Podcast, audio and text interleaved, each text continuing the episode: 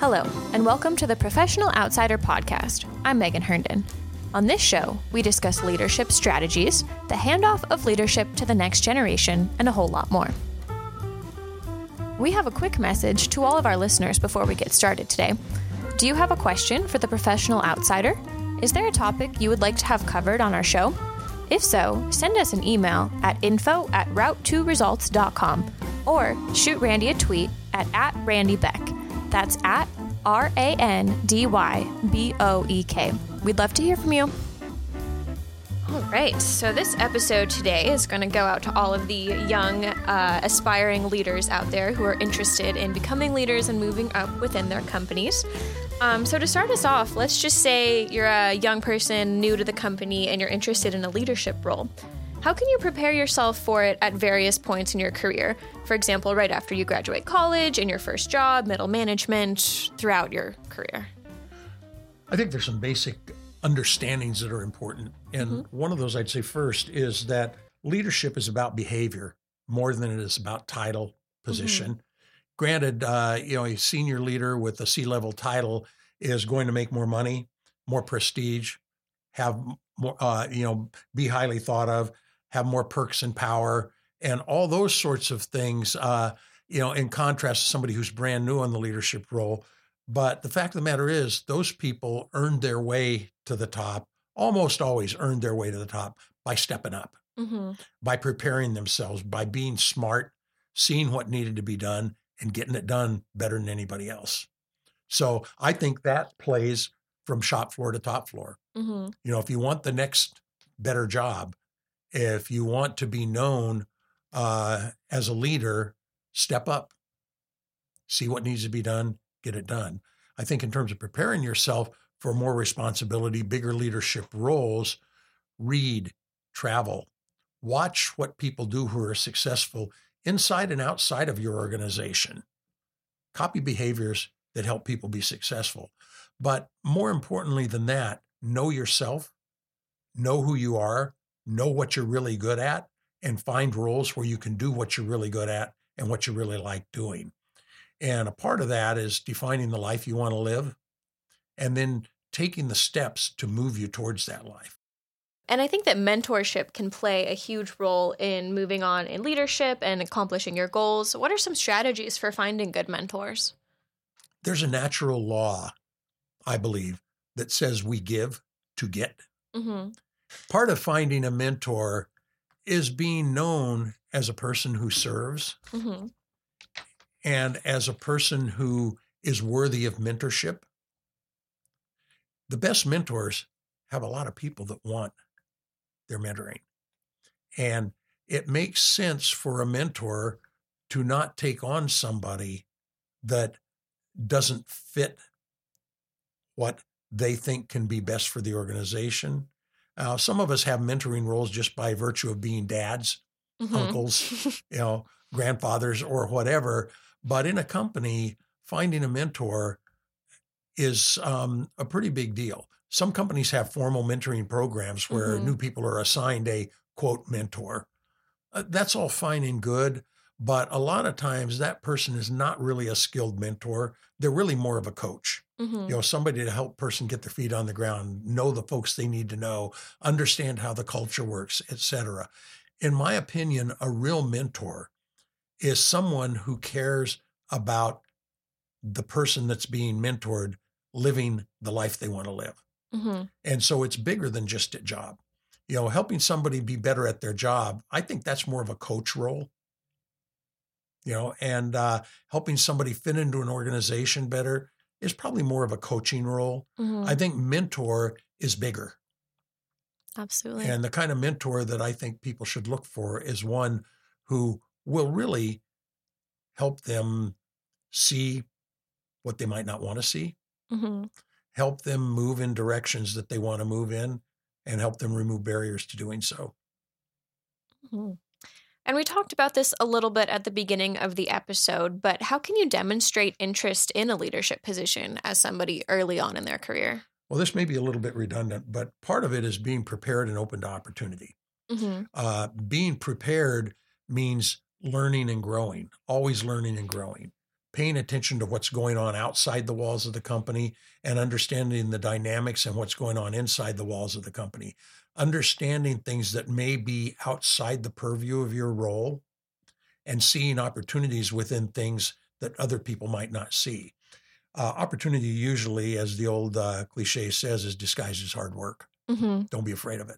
The person who takes on the perpetually broken team and turns it into a high performing team demonstrates capacity that is valued in most companies. Mm-hmm. And I think uh, almost all leadership job interviews now include a couple of things. One, what is a person's experience as a team leader, mm-hmm. a team member?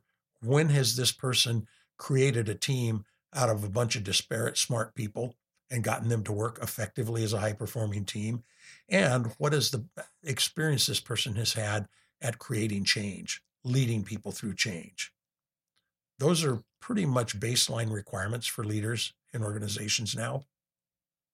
And so finding opportunities to do those things helps to build the experience necessary for higher levels of leadership opportunity.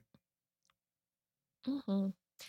And as a young person in your career, when you're a subordinate to someone, there are a lot of different uh, approaches to leadership. There are some leaders who are all about the big picture, some who are all about the small, kind of nitty gritty tasks. But sometimes you will face a situation where you need to manage up. Um, if you face that situation, how can you navigate it? I, I think the to- the term "manage up" is a bit time worn, mm-hmm. and I, the thing that I'm thinking more of is that in reality, all of us have strengths and weaknesses. Mm-hmm. And uh, while sometimes uh, people mask them, really good bosses aren't shy about owning their weaknesses. Mm-hmm. And if you're a subordinate person in a subordinate leadership role or just a subordinate role, if you can serve a weakness that your boss has, I mean, call it managing up, call it whatever you want. If you can fill a void in the organization that just simply isn't your boss's skill set, that goes a long way. Mm-hmm. Uh, and probably works better than trying to get the boss to do something that is just not something not that they thing. care about, not something they're good at. And if it's something that's important to the team, important to the business, and you can fill that void, great benefit. How can you motivate team members who have been there for a long time who are I wrote uh, running low on inspiration, but other people might use the term burnt out. So I'm I'm a bit of a contrarian in these last two questions, mm-hmm. and uh, I, on the one hand, I don't like the idea that one person has to motivate another person, mm-hmm. and uh, I one of the I guess it's kind of tongue in cheek things that I frequently say: if you want motivated people, hire motivated people and don't do stupid things that demotivate them. Yep. Uh, the reality, however, is that most leaders inherit teams. Mm-hmm. And generally, when somebody's hired into a new leadership position to be the leader of a team, generally people aren't hired into high performing teams that are already highly functional. Mm-hmm. Uh, because frequently, in that case, the leader of the team is promoted from within. Frequently, we inherit a team that's got some problems when you inherit a team that needs to be better than it is, there's uh, a time frame that should be spent early on just getting to know people, mm-hmm. talking with people, demonstrating that you care to hear what they have to say. Because when people are demotivated, there's generally a reason behind it. Mm-hmm. And if you have come in to make a team better, the first step is to know the people that are on the team. And not only that, but be open and authentic with them and help them know you. That demonstrates caring. And that's a pretty early step in helping a team get better and helping fe- people feel like things are going to be better in the future than they've been in the past. That doesn't mean that there might be some team leaders or team members that have to go, mm-hmm. but you don't know that when you first come in. And sometimes leaders will come into a situation where things are seriously broken, there's a turnaround, things have to happen fast. And in those situations, it's more difficult to take the time to really get to know team members, but there's still things you can do in that situation that engage team members in the fix so that they feel like they're a part of doing what has to be done, even if it's difficult, mm-hmm. even if it requires difficult decisions, rather than simply doing it to them. Yeah people don't like feeling that they have no input, that their voices aren't heard. Doesn't mean that you won't make a decision completely different than the common wisdom of the team, but it helps to understand the common wisdom of the team. And there's usually some nuggets in there that will help you be more successful if you're able to listen and hear them. And to kind of pivot a little bit, with or without going back to school, um, as a young person early on in their career, how can you learn organizational uh, methods and processes and basically the skills you need to run a team? I don't think it can be done through book learning. Mm-hmm. Uh, I think it can be done um, through coaching of somebody who knows how to do it. Now that sounds like a commercial for our business, but uh, and maybe to a degree it is. But I think also being a member of a team and watching how things are done and keeping what's done well and throwing away what's done poorly. Do it differently when you do it. Uh, that's important. I think that um, learning from people who know how to do it well, whether it's an internal coach or an outside resource. I think there are courses and classes in how to effectively run teams. Mm-hmm. And you can learn the perspective skills and get some tools for making it easier to lead a high performing team.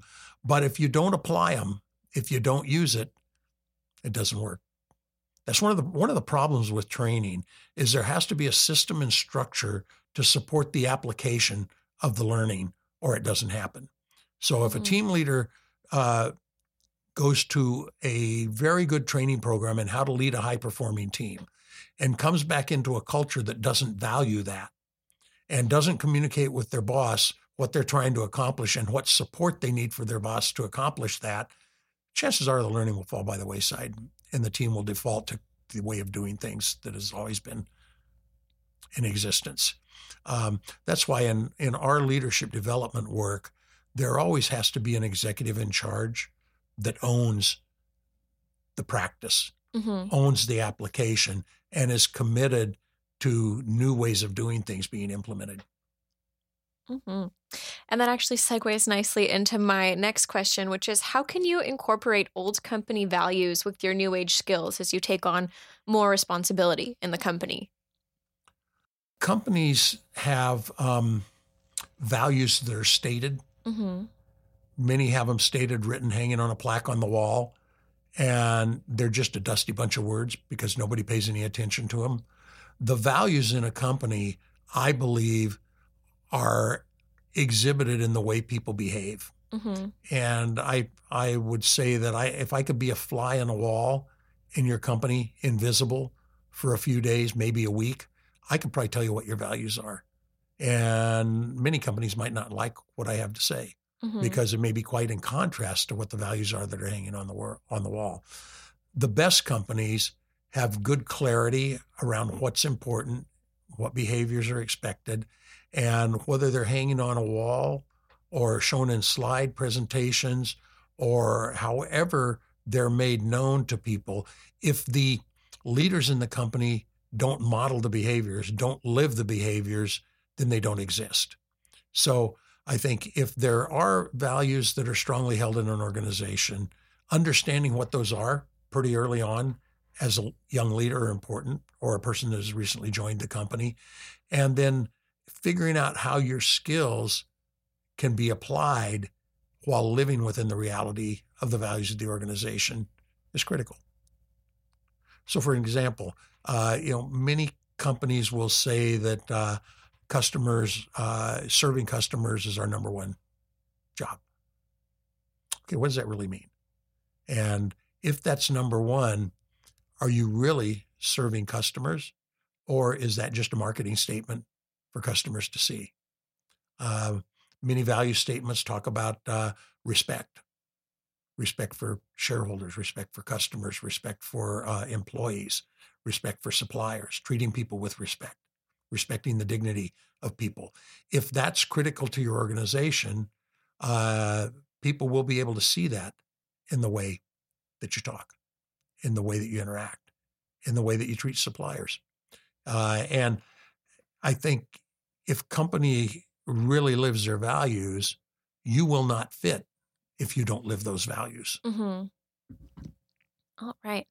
And for any uh, rookie out there who is listening to this podcast and is interested in doing something right now to get their uh, career in action or to start learning some new skills, what are three things you can do?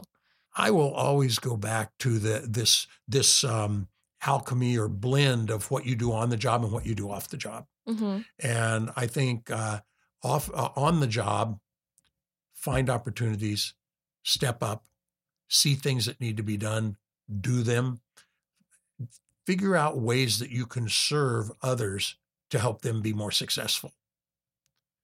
Off the job, preparing yourself for the future, travel, read, put yourself in uncomfortable situations, take a risk.